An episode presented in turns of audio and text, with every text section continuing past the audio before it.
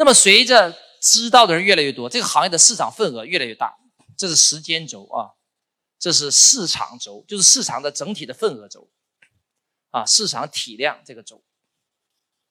那随着知道人越来越多，这个市场快速扩容，就跟今年年初的直播和行业一样，突然间老百姓出不去门了，大家都在刷抖音，于是网上流量快速倍增。那么这个季节叫什么季节？夏天。但是你别忘了，客户倍增，竞争对手怎么样？那也倍增啊。于是千军万马过直播独木桥啊，大家一起来搞直播呀。今年上半年我也测试了两把。说实话，能挣钱太辛苦啊，很辛苦。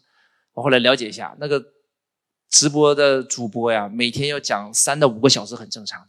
一般都是晚上五点讲，讲到凌晨一两点，睡觉的时间跟正常人全部是颠倒的。所以年轻人是能坚持得了，像我这种人受不了啊。我相信你们大多数老板让你天天十二小时颠倒，跟美国时间同步，你一年三百六十天你也受不了。但是的确是能挣钱。就是辛苦一点，所以下单特征是什么？就市场份额快速成长，竞争也越来越激烈，那么就要求你精细化运营，要求你提高品质，要求你要去做内部管理了，你要去做宣传、做品牌了。这时候对企业的综合素质要求很高了。但是百分之八十能挣钱，还是百分之二十不挣钱的？就百分之八十还是能挣钱的啊！所以这是夏天的特征。关注我，学习更多内容。